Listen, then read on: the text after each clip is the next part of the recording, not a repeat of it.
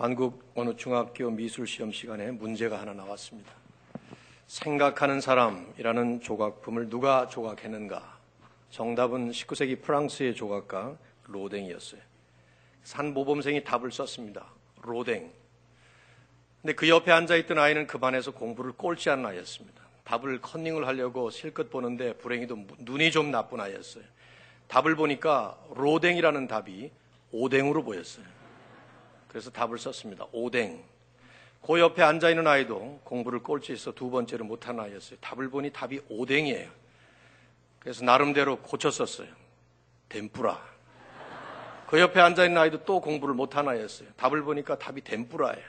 그냥 쓰면 베꼈다고 선생님께 들킬 것 같아서 나름대로 머리를 굴려서 고쳤었습니다. 어묵. 누가 만든 조크지만 우리 시대를 잘 반영하고 있는 조크라고 생각합니다. 정답이 아닌 것을 정답인 줄로 착각하고 사는 세상. 그래서 남의 것을 베끼면서 삽니다. 인생 그렇게 살면 안 되는데 그렇게 살아요. 많은 사람들이 그러니까. 신앙생활을 그렇게 하면 안 되는데 그렇게 합니다. 많은 사람들이 그러니까. 때로 정답을 보기는 보면서도 눈이 나빠서 그 정답조차 잘못 뺏기며 사는 그런 시대에 우리가 살고 있습니다. 어떻게 사는 것이 바른 삶일까? 어떻게 믿는 것이 바로 믿는 것인가? 이런 질문들에 대해서 대답을 한 정답서가 바로 성경입니다.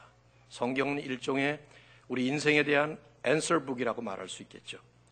때로는 장황한 설명으로 우리에게 말씀을 하기도 하지만 상당히 많은 경우에 성경을 보면 실제 삶의 예화들을 우리에게 제시합니다. 그것이 인물들의 얘기가 아닌가 생각이 됩니다. 오늘 그런 인물 한 사람, 갈렙을 이 아침에 여러분과 함께 좀 묵상하고자 합니다. 갈렙은 어떤 사람입니까? 갈렙에 대한 얘기를 하려면 그 배경을 출애굽 시대로 올라가야 되는데 뭐 시간이 많지 않으니까 간단하게 제가 그저 요약을 잠깐 해보도록 하죠.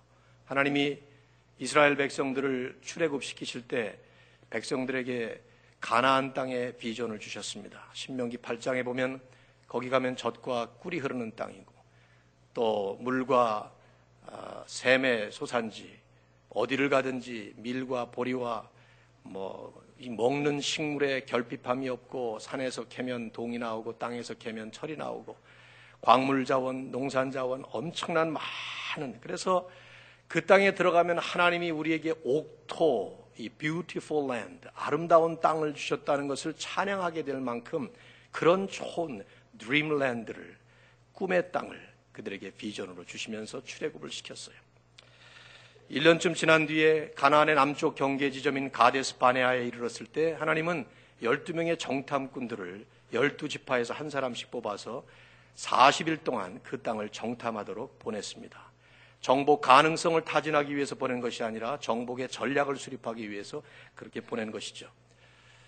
40일을 정탐하고 돌아온 정탐꾼 12명 중에 10명은 그 땅에 들어가면 우리는 죽는다. 그렇게 보고를 합니다. 민수기 13장, 14장을 읽어보시면 거기는 거인족 속 안악자손들이 살고 있어서 우리 키가 두 배 되는 사람들이 있고 또 성읍들이 탄탄한 견고한 성읍들이라 우리처럼 하루 텐트 쳐서 거기서 살다가 그 다음날 접고 이런 주거지에 사는 사람들로서는 도저히 어, 정복할 수 없는 그런 땅이다. 다 돌아가자. 죽는다. 그 열명의 정탐꾼들의 말을 듣고 모든 백성들이 가나안의 비전을 포기하고 애굽으로 돌아가자고 합니다. 바로 그때 12명의 정탐꾼들 중에 두 명이었던 여호수아와 갈렙이 그 백성들에게 몸을 던지면서 말립니다. 하나님이 약속하신 그 땅에 갈 수 있다. 하나님이 함께 하시면 할 수 있다. 그러면서 몸을 던지며 뛰어들어가죠. 그때 모든 백성들이 여호수아와 갈렙을 돌로 쳐 죽이려고 했어요. 하나님께서 나타나시지 않았다면 아마 그들은 돌 맞아 죽었을 것입니다. 하나님이 나타나셔서 그들에게 어, 저주를 내리셨어요. 너희들은 가나안 땅에 들어가지 못한다. 그래서 40일 곱하기 1년씩 40년 동안 하나님은 일주일이면 들어갈 수 있는 그 바로 그 남쪽 경계 지점에서 그들을 뒤로 돌아서 돌리기 시작하셨어요. 40년 동안 20세 이상의 장정만 60만 3,550명이 하나씩 하나씩 다 죽습니다. 다 죽을 때까지 기다리셨던 것이죠. 그리고 40년이 지나간 뒤에 여호수아를 사령관으로 갈렙을 선봉장으로 해서 가나안 땅으로 들어가게 합니다. 1세대는 죽고 2세대가 들어가게 되는 것이죠. 5년의 세월이 흘러서 가나안이 초토화되고 드디어 12지파로 땅을 12조각으로 분배할 때가 됐어요. 그러나 연합 전투로 싸우다가 각계 전투로 바뀌면서 이것이 쉬운 일이 아니었기 때문에 아무도 나서질 않습니다. 그때 나선 사람이 바로 이 갈렙이었어요. 그때 갈렙의 나이 85세였고 바로 그 장면이 오늘 여러분과 우리가 보고 있는 이 본문의 말씀입니다. 본문은 갈렙의 인생 결산과 같은 말씀이에요. 85세 인생 비행의 착륙 시점에 그가 보여주었던 이 인생 역전의 노장이 우리에게 보여주는 삶의 원리를 기록하는 말씀이죠. 영광스러운 부르심으로 우리를 부르시고 영광스러운 사명을 우리에게 맡기시는 하나님 앞에서 착하고 충성된 하나님의 사람으로 산다는 것이 과연 무엇인가? 이걸 말이 아닌 삶으로 보여준 이 갈렙의 고백을 통해서 오늘 저와 여러분이 이 말씀을 이 아침에 좀 나누겠습니다. 첫째로 하나님의 부르심을 바라보는 비전을 삶의 목표로 삼아야 합니다. 하나님의 부르심을 바라보는 비전이 우리의 삶의 목표, 삶의 거울이 될 때, 그럴 때 우리는 우리 인생을 하나님 앞에서 바로 살 수가 있습니다. 오늘 7절과 8절과 9절 말씀을 다시 보시면 내 나이 40세의 여호와의 종 모세가 가데스 바네에서 나를 보내어 이 땅을 정탐케 하였으므로 내가 성실한 마음으로 그에게 보고하였고 나와 함께 올라갔던 내 형제들은 백성의 간담을 높게 하였으나 나는 내 하나님 여호와께 충성하였으므로 그날에 모세가 맹세하여 이르되 내가 내 하나님 여호와께 충성하였은즉 내 발로 밟는 땅은 영원히 너와 내 자손의 기업이 되리라 하였나이다. 무슨 뜻입니까, 여러분? 이 말이. 갈렙은 지금 지난 45년의 세월을 거슬러 올라가서 자기가 85세가 된 이 시점에 그 얘기를 하고 있는 거예요. 나는 출애굽 후 지난 45년 동안 오직 한 목표만을 바라보며 살았다는 겁니다. 그 목표가 뭡니까? 하나님께서 나를 부르시고 나를 가나안으로 인도하시면서 내 발로 밟는 그 땅을 너와 내 자손의 영원한 기업으로 주겠다. 말씀하셨던 바로 그 비전. 그 비전이 그분의 삶의 목표였어요. 하나님의 부르심과 하나님의 비전. 그것이 40평생 그의 생각과 마음을 붙잡았고 85세가 되도록 그의 영혼과 생애를 불태웠던 확고한 인생의 목표였던 것입니다. 그 부르심과 비전 때문에 그는 60만 명 모두가 가나안을 포기하고 애굽으로 돌아가려 할 때에도 생명을 걸고 막을 수 있었고 그 60만 명 모두가 죽으면서 한 사람 한 사람 광야의 모래밭에 묻혀갈 때에도 혼자서 여호수아와 함께 흔들리지 않고 끝까지 꿋꿋하게 설 수 있었던 것입니다. 하나님의 부르심과 하나님의 비전이 우리의 삶의 목표가 되어야 합니다. 우리 인생의 가장 중요한 과제, 가장 첫 번째 과제, first and foremost, 가장 중요한 과제가 무엇이냐? 질문한다면 삶의 목표가 바로 세워져 있느냐? 그래서 그 바른 목표를 향해서 바로 가고 있느냐 하는 것입니다. 여러분, 저는 어제 그제 비행기 타고 여기 왔다고 말씀드렸는데 비행기 탈 때 어떻게 타시나요, 여러분? 저는 그제 올 때 그 Virgin America 비행기를 탔는데 아주 조그맣더라고요, 비행기가. 비행기 타려고 보니까 너무 작아서 옆에 이렇게 보니까 747 비행기가 한국 가는 비행기가 있습니다. 그럼 그리로 바꿔 탑니까? 비행기 좋다고? 승무원들이 나이들이 많이 드셨더라고요, 제 비행기는. 옆에 보니까 아시아나 비행기의 승무원들이 아주 이쁘고 젊은 승무원들이 올라가니까 거기 따라갑니까? 말도 안 되죠. 이 비행기가 지금 내가 가는 목적지로 바로 가는 비행기냐. 그거 보고 타면 되죠. 탔는데 좌석이 괜찮으면 괜찮고 승무원들이 예쁘면 특별한 은혜고 뭐 그런 거지 그게 중요 정말 중요한 것은 바른 목적지로 가고 있느냐 하는 그 질문이에요. 근데 오늘 얼마나 많은 인생들이 인생의 바른 목적도 모른 채 바른 목표도 없이 그냥 그렇게 사냐 이 말이에요. 열심히 살죠. 바쁘게 살아요. 그러나 무엇을 위해서 그렇게 열심히냐? 왜 그렇게 바쁘냐? 이런 질문을 할 때 얼마나 많은 사람들이 정확하게 답을 할 수 있을지 참 궁금해요. 자크 엘룰이라고 하는 분은 인생의 목표는 잊혀져 버렸고 존재의 이유는 내 팽개쳐져 버리고 말았다.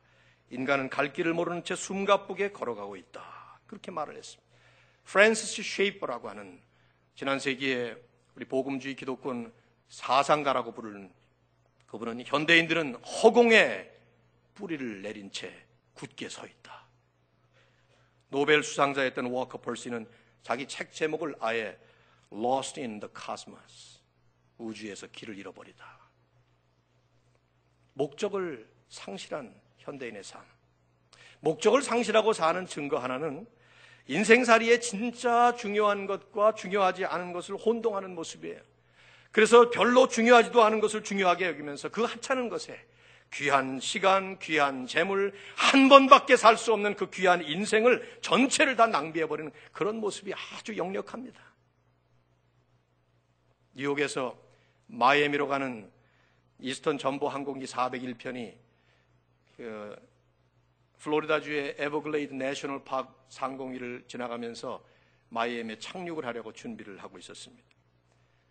captain이 landing gear를 내리려고 작동 여부를 알려주는 전광판을 딱 보니까 불이 들어오지 않는 거예요. 근데 살펴보니까 착륙 기어는 아무 landing gear에는 아무 이상이 없고 그냥 전광판에 그 전구가 나가버린 거예요. 전구 다마 light bulb가 나가는 거예요. 부조종사가 옆에 있다가 아마 깡깡한 사람이었는지 자리에서 벌떡 일어나서 그 전구를 갈아 끼려고 빼려고 그러는데 이게 오래된 전구였는지 빠지지가 않습니다.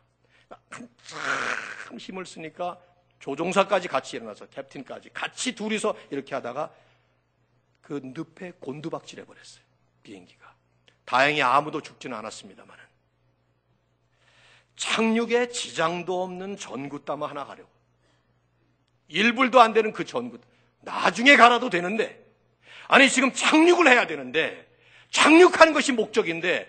잠시 잠깐이지만 그 목적의식을 잃어버리고 별로 중요하지도 않은 것 가지고 씨름하다가 하마터면 수백 명이 그 자리에서 다 죽을 뻔한 중요하지도 않은 것, 별것도 아닌 하찮은 것을 놓고 귀한 시간을 낭비하고 귀한 재물을 낭비하고 인생 전체를 망치면서 싸우고 살아가는 것처럼 보이는 오늘 우리 시대의 우리 인생의 모습.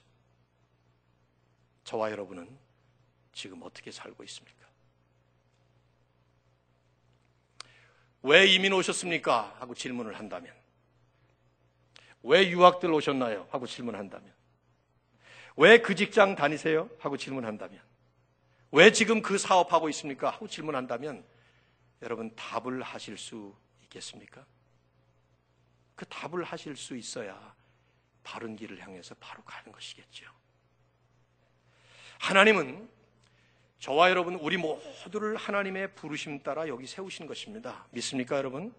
그 부르심을 바라보는 비전이 여러분과 저의 삶의 목표로 바로 세워질 때에 하나님의 부르심 따라 와서 하나님의 부르심 따라 가는 인생이 하나님의 부르심 따라 우리의 삶의 모든 걸음을 한 걸음 한 걸음 걸어가고 있기 때문에 그 하나님의 부르심을 바라보는 비전이 우리의 삶의 목표가 되고 우리의 삶의 골이 될 때 그럴 때 우리는 무엇을 해도 어디에 있어도 무슨 일을 해도 바른 길을 바로 가는 것입니다. 바울은 에베소 1장 3절에서 여러분 이 말씀은 사실은 외울만 해요. 찬송하리로다. 하늘의 하나님께서 우리에게 모든 신령한 복으로 복 주시되 하나님이 all kinds of spiritual blessing을 우리에게 주셨다고 말씀을 하면서 그 spiritual blessing 그 모든 신령한 복을 이렇게 얘기를 했어요.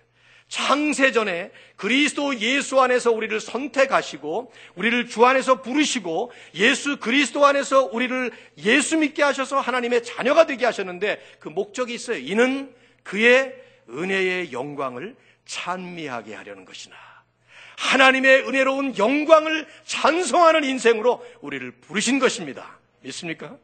이게 우리의 인생의 목표예요. 예수 그리스도를 믿고 하나님의 자녀가 되어서 우리의 삶 전체를 통해서 하나님의 은혜로운 영광을 찬송하게 하기 위해서 우리를 택하시고 우리를 부르셨다 이 말이죠.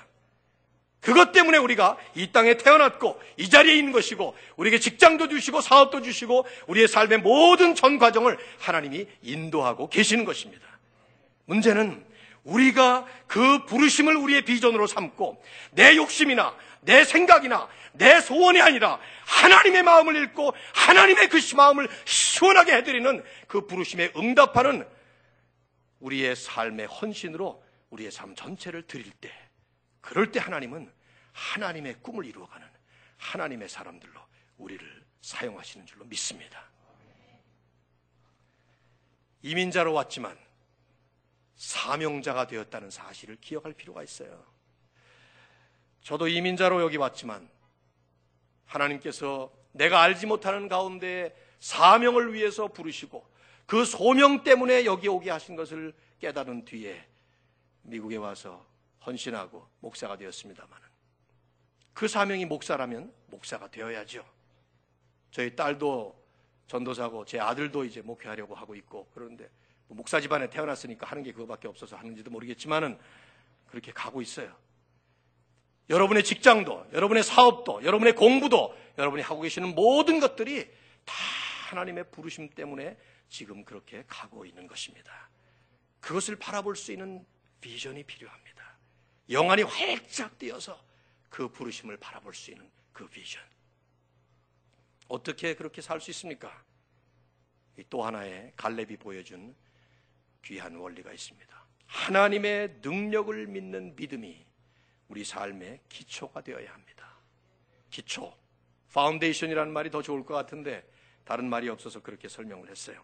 하나님의 능력을 믿는 믿음, 또 하나님의 은혜를 믿는 그 믿음, 하나님 그분을 믿는 그 믿음이 우리의 삶의 foundation을 이룰 때, 그럴 때 우리는 그렇게 사는 것이죠. 10절, 11절, 12절, 제가 10절과 11절을 읽을 테니까 여러분이 12절을 한번 다 같이 읽어 주십시오. 이제 보소서 여호와께서 이 말씀을 모세에게 이르신 때로부터 이스라엘이 광야에서 방황한 이 45년 동안을 여호와께서 말씀하신 대로 나를 생존하게 하셨나이다. 오늘 내가 85세로 돼 모세가 나를 보내던 날과 같이 오늘도 내가 여전히 강건하니 내 힘이 그때나 지금이나 같아서 싸움에나 출입에 감당할 수 있으니 다 같이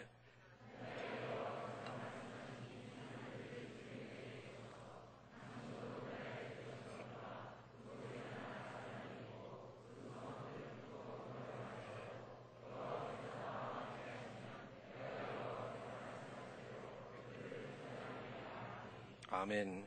지금 갈렙의 나이 몇 살이에요? 85세. 85세 뭐 하는 나이입니까? 은퇴하고도 한참 지난 나이입니다. 요새는 65세 은퇴하니까 말이죠. 저도 몇 년 안 해봤어요.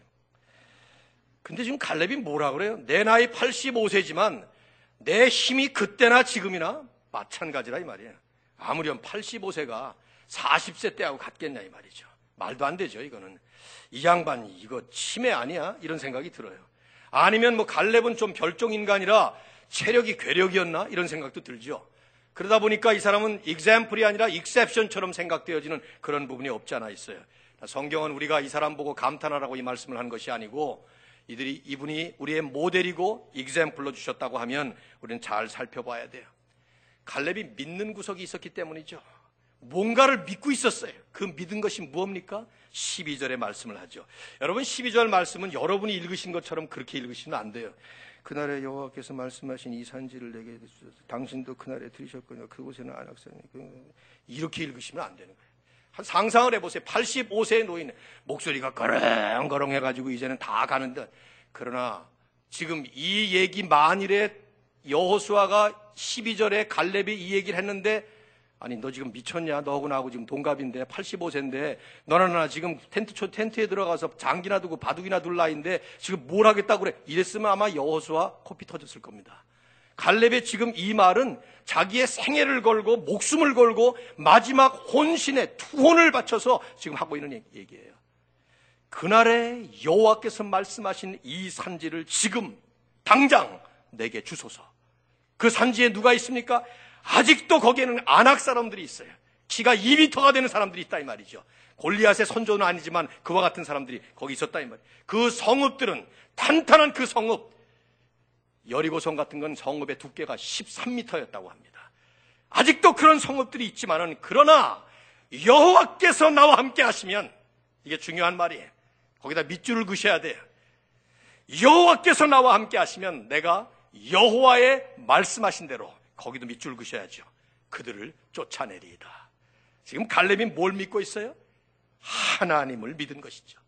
자신의 힘이 아닌 하나님의 힘, 자신의 능력이 아닌 하나님의 능력, 그것이 갈렙의 삶의 기초였고 갈렙의 인생의 파운데이션이었다 이 말이에요. 그 때문에 갈렙은 그까지 거인들의 키가 2m, 3m가 아니라 3m, 4m가 된다고 해도 문제가 없어요.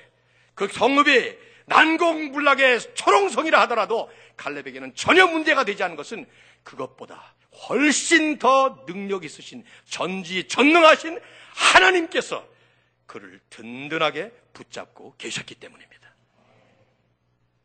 85세지만 하나님을 믿는 사람이었기 때문에 이게 뭡니까? 마치 이런 거예요. 제가 한번 여러분 앞에서 뭐 좀 해드릴까요? 여기 좀 종이가 있어요. 제 원고인데 한 거니까 구겨도 돼요. 제가 저 손을 이렇게 구기면 구겨지는 거예요, 이거. 그렇죠? 이 종이 제가 한번 손가락으로 뚫어 볼게요. 이거. 그럼 푹 뚫어지죠? 그냥 뚫어지네요. 근데 이 강대성이 제법 딱딱해. 여기다 올려놓고 제가 한번 다시 뚫어 볼게요, 이걸. 손으로. 팍 내려치면 어떻게 됩니까? 어?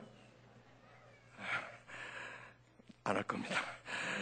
제 손가락 부러지죠. 아니, 이런 종이가 찢으면 찢어지고 뚫으면 뚫어지는 종이가 왜 여기 올라가면 안 뚫어지고 내 손가락이 부러져요? 여전히 종이는 이런 곳, 이런 나약한 것에 불과하지만 종이가 기초를 삼고 있는 이 바닥의 견고함이 종이의 견고함으로 바뀌는 것입니다. 이게 믿음의 원리예요. 나는 연약하지만 우리는 다 연약한 존재들이지만 예수 믿어도 마찬가지예요. 우리 모두 다 연약한 존재들이에요. 내일이면 또 죄 짓고 그 다음 날이면 또 실수하고 실수와 실패를 거듭하면서 한 해가 지나가면서 마감을 하다 보면 온통 후회투성이는 그것이 우리의 인생이에요. 그러나 우리를 든든히 붙잡고 계시는 하나님 우리가 그 하나님 위에 우리의 인생을 올려놓고 그 하나님 믿고 예수 그리스도를 믿고 나아가면 하나님은 하나님의 사람으로 우리를 사용하시는 줄로 믿습니다. 그래서 바울이 한 말이 있어요. 빌립보 4장 13절에서 내가 모든 것을 할 수 있느니라. I can do everything. 이게 말이 안 되는 말이에요. 모든 것을 할 수 있다. 아, 자기가 뭐 하나님이에요? 아니죠. 근데 거기 단서를 붙였어요. 내게 능력 주시는 자 안에서. Within him who strengthens me, I can do everything. 내게 능력 주시는 자 안에서 내가 모든 것을 할 수 있느니라. 내가 잘나서가 아니에요. 내가 능력이 있어서가 아닙니다. 내게 능력을 주시는 그분 때문에 누굽니까? 예수 그리스도 십자가에서 죽으시고 부활하심으로 우리 모든 인생들을 구원하시고 우리에게 산 소망이 되어 주시고 지금도 살아 역사하셔서 성령으로 채우시며 인도하시는 바로 그분. 그분 안에서 살아갈 때 우리는 모든 것을 할 수 있느니라. 돈이 아닙니다. 재주가 아닙니다. 여러분 살아오시면서 여러분이 쌓으신 인생 노하우도 아닙니다. 경험도 아닙니다. 오직 예수 그리스도의 은혜와 능력 안에서 전지전능하신 하나님의 은혜와 능력 안에서 우리의 인생이 꿋꿋하게 뿌리를 내리고 살아갈 때 그럴 때 하나님은 하나님의 역사를 우리 같은 사람들을 통해서도 하나님의 역사를 이루어 가시는 줄로 믿습니다. 이것이 마가복음 11장 24절에서 예수님께서 하셨던 말씀이에요. 누구든지 이 산더러 들리어 바다에 던지우라 하며 그 말하는 것이 그대로 될 줄로 믿고 의심하지 아니하면 그대로 되리라. 이것을 우리는 종종 기도의 원리로 얘기를 하지만 그 기도의 원리 아닙니다. 여러분 그 말씀 믿고 기도하시다가는 큰 코 다칩니다. 한번 해보십시오. 여기 지금 무슨 산이 있습니까? 시에라 마운틴이 있죠, 여기 지금. 그렇죠? 동쪽에. 그 시에라 마운틴, 그 갈 때마다 보면 저기? 저, 어, 라스베가스나 뭐 이런 데 가다 보면 그 마운틴 건너가고 그러지 않아요? 시에라 마운틴 귀찮으니까 사랑의 교회 교인들도 많고 한번 다 같이 합심 기도하셔서 마운틴 이 산아 들려서 태평양 바다에 던져져라 하고 믿고 의심하지 않으면 될까요? 되겠어요? 뭐 아멘 할 사람이 한 사람쯤 나올 줄 알았는데 안 나오네. 예. 그거는 그런 식의 기도의 원리가 아니에요. 무슨 원리입니까? 믿음의 원리입니다. 무슨 원리예요? 믿음의 대상이 누구냐를 가르쳐 주시는 원리예요. 이 산더러 들리어 바다에 던지우라 하고 의심하지 아니할 때 뭐를 의심하지 않아요? 하나님을 의심하지 아니할 때. 하나님의 능력을 의심하지 아니할 때. 그럴 때 하나님이 역사하시면 하나님이 뜻하시면 그것도 하신다는 거예요. 왜? 산과 바다를 만드신 분이 그까짓 거 옮기질 못하시겠냐 이 말이죠. 중요한 것은 우리가 그 하나님을 하나님으로 믿고 살아가느냐. 여기에 우리는 이 갈렙의 믿음을 주목할 필요가 있습니다. 여러분 8절과 9절과 14절을 보시면 어, 우리말 성경에 조금 미흡하게 번역이 되어 있어요. 뭐 새벽에 강의하기 좀 어렵습니다만은 8절 보시면 그 끝에 이런 말씀이 나와 있어요. 내 하나 나는 내 하나님 여호와께 충성하였으므로 또 9절에 보시면은 9절도 역시 끝 부분 중간 부분에 내가 내 하나님 여호와께 충성하였은즉 그 다음에 14절에 보시면 어떤 말씀이 있는가 하면 이는 그가 이스라엘 하나님 여호와를 온전히 좇았습니다. 8절과 9절에 충성, 충성으로 번역된 말이 14절에는 좇았다 이렇게 번역이 되는데 원어는 다 같아요. 옛날 개혁 성경에는 온전히 좇았다, 온전히 좇았다, 온전히 좇았다 그렇게 나와 있는데 우리말 번역 개혁 개정에서 좀 다르게 미흡하게 잘못 번역을 했는데 어쨌든 영어 성경을 보면 NIV 같은 데 보면 He followed the Lord wholeheartedly 전심으로 하나님을 쫓았다 그렇게 잘 번역을 했어요. 이 말은 히브리 원어의 전치사 아하르라는 말을 번역한 말입니다. 이 전치사 아하르라는 말은 무슨 말인가 하면 바로 뒤에, 바로 옆에 딱 달라붙었다 이 말이에요. 고성능 악교 접착제로 크레이지 글루 같은 거로 딱 붙였다 이 말이에요. 누가 누구와? 갈렙과 하나님이. 갈렙은 하나님을 말로 믿은 게 아니에요. 머리로 믿은 게 아닙니다. 이론으로 믿은 게 아니에요. 생각으로 믿은 게 아니에요. 삶 전체를 통해서 하나님을 마치 악교풀로 접착제로 붙여놓은 것처럼 하나님과 일심 동체가 되었던 거예요. 이게 바로 갈렙이 하나님을 온전히 쫓았다. 말씀한 그 말씀의 핵심입니다. 그래서 하나님이 가시는 곳에 갈렙이 간 것이고 갈렙이 한 것마다 하나님께서 하신 것이 되어버리는 이것은 단순히 말의 고백으로만 믿는 믿음과는 근본적으로 다른 신앙의 모습입니다. 오늘 많은 믿음의 고백을 하는 현장을 보면 흥분이 있죠. 심지어 감격도 있습니다. 그러나 정작 하나님께서 나와 함께 가자 하면서 우리가 우리의 삶을 리스크를 하면서 가야 할 때에는 하나님 가시죠. 제가 그냥 좀 박수 쳐드리겠습니다. 하고 빼는 이런 모습이 역력합니다. 여러분 찰스 블란딘이라는 사람을 아시나요? 프랑스 줄타기 고개사였습니다. 나야가라 폭포 위에서 아홉 번을 줄타기 고개를 한 사람이에요. 나야가라 폭포 가보셨죠? 네, 네. 안 가보신 분들은 회개하시고 한번 가보시고요. 그런데 가보셔야 돼요. 아홉 번을 그 나야가라 폭포 거기서 떨어지면 죽죠. 뼈도 못 추려요. 데어데블 하늘라고 사람들이 몇 번 추락을 했나 보던데 거기 가보면 죽은 사람들이 많이 거기 써 있어요. 보면. 근데 이 사람이 그 위에서 어, 이 줄을 매놓고 왔다 갔다 걷는 거예요. 1859년 6월 30일에 처음으로 그 막대기 하나를 들고 건넜습니다. 뭐 이 진기한 광경을 구경하느라고 수십만 명의 관중이 모여서 봤죠. 숨을 조아리는 관중들 앞에서 카나다 쪽에서 미국 쪽으로 혼자서 유유히 갑니다. 가면서 온갖 묘기를 다 부렸어요. 눕기도 하고 앉기도 하고 뒤로 돌아서기도 하고 관중을 향해 손을 흔들기도 하고 다른들은 다 숨을 조아리는데 끝까지 딱 갔습니다. 도착하니까 모든 관중들이 환호하며 흥분과 감격 속에 박수를 쳤어요. 그때 손을 내밀면서 한마디를 던졌어요. 내가 다시 온 곳으로 돌아갑니다. 그러나 이번에는 한 사람을 내 등에 업고 갈 것입니다. 내가 갈 수 있으리라 믿습니까? Do you believe I can do it? 하고 질문을 했어요. 그때 모든 사람들이 Yes, you can. Yes, you can. We believe you can. We believe you can. 박수를 쳤어요.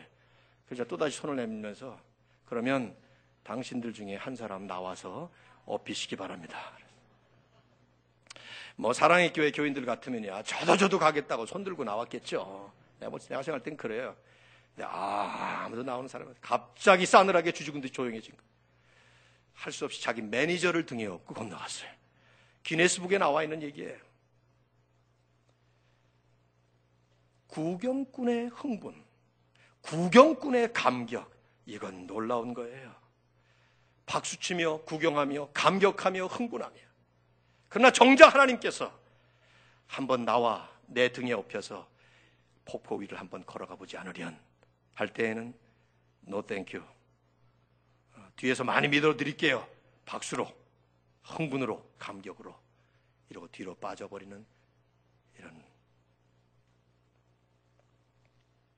제자입니까 라는 책을 쓴 후안 어, 카를로스 오르티즈는 교회는 유람선이 아니라 군함이어야 한다 하는 말을 했습니다. 그 안에 즐기는 유람선이 아니라 즐길 수도 있겠지만 목적이 분명한 군함이어야 한다. 영적 전투 현장에 하나님이 파송한 군함이어야 한다. 남가주 사랑의 교회는 초대형 유람선이 되어서는 안 됩니다. 항공모함이 되셔야 합니다. 항공모함. 저희 교회는 어, 유보트예요. 어, 어, 그러나 여러분은 항공모함이 되셔야 돼요. 유보트나 항공모함이나 다 목적은 똑같아요. 이 시대를 위해서 부르시는 하나님의 부르심에 응답하면서 하나님, 제가 여기 있습니다. 우리가 여기 있습니다. 우리를 사용하여 주시옵소서. 구경꾼이 아닌 선수로 뛰겠습니다. 흥분하고 감격하는 것으로 끝나지 아니하고 내 몸을 던져 헌신하고 희생하면서 하나님께서 원하시는 대로 하나님의 부르심을 따라서 살겠습니다. 항공모함이 되실 줄로 믿습니다. 이 시대를 내게 주소서 외치면서 이 산지를 내게 주소서 이러한 갈렙의 이 요청은 하나님의 부르심에 응답한 순종의 반응이었어요. 사사기에 보면 누가 가겠는가 하는 질문할 때 갈렙이 선봉장이 되어서 유다 지파가 우리가 가겠나이다. 제일 먼저 나선 것입니다. 오늘도 하나님은 우리를 부르고 계십니다. 누가 이 시대를 맡겠는가? 누가 이 산지를 맡겠는가? 누가 LA를 맡겠는가? 누가 미주를 맡겠는가? 아니 땅 끝까지 끝날까지 하나님의 복음을 들고 예수 그리스도의 십자가와 부활을 외쳐야 되는 이 시대에 누가 나를 위해 갈 것인가? 하나님은 지금도 부르고 계십니다. 오늘 이 아침에도 바로 그 부르심 때문에 여러분이 이 자리에 온 것이고 하나님은 여러분을 인도하신 것입니다. 우리는 대답해야 돼요. 이 산지를 내게 주소서. 이 시대를 우리에게 주시옵소서. 하나님 저희가 여기 있습니다. 부흥이 불길이 식어가는 이 시대. 마치 광야에서 죽어가던 출애굽 세대처럼 조직만 남아가는 교회 조직 속에서 이 전통만 남아가는 교회 형식 속에서 영이 죽고 심령이 죽고 복음이 죽고 은혜가 죽고 능력이 죽고 하나님의 영광이 시들어가는 이 시대에 그래서 온갖 세상에서는 교회를 향해서 온갖 욕설을 퍼붓고 비난의 화살을 돌리고 있는 바로 이러한 때에 하나님 저희가 여기 있습니다. 내가 여기 있습니다. 우리를 보내 주시옵소서. 이 산지를 내게 주시옵소서. 이 시대를 우리에게 주시옵소서. 저와 여러분이 여러분의 교회가 앞장서서 나셔야 합니다.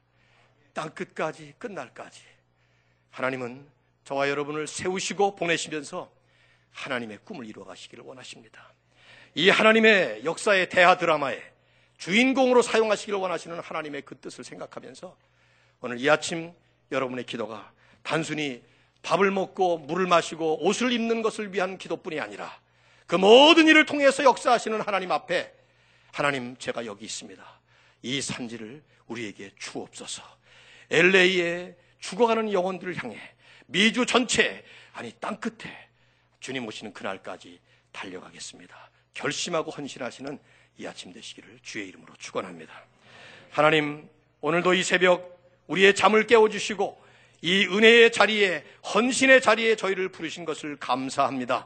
헌신하며 기도하는 모든 성도들의 간구를 들으시고 우리의 삶 전체 주님 사용하여 주시옵소서.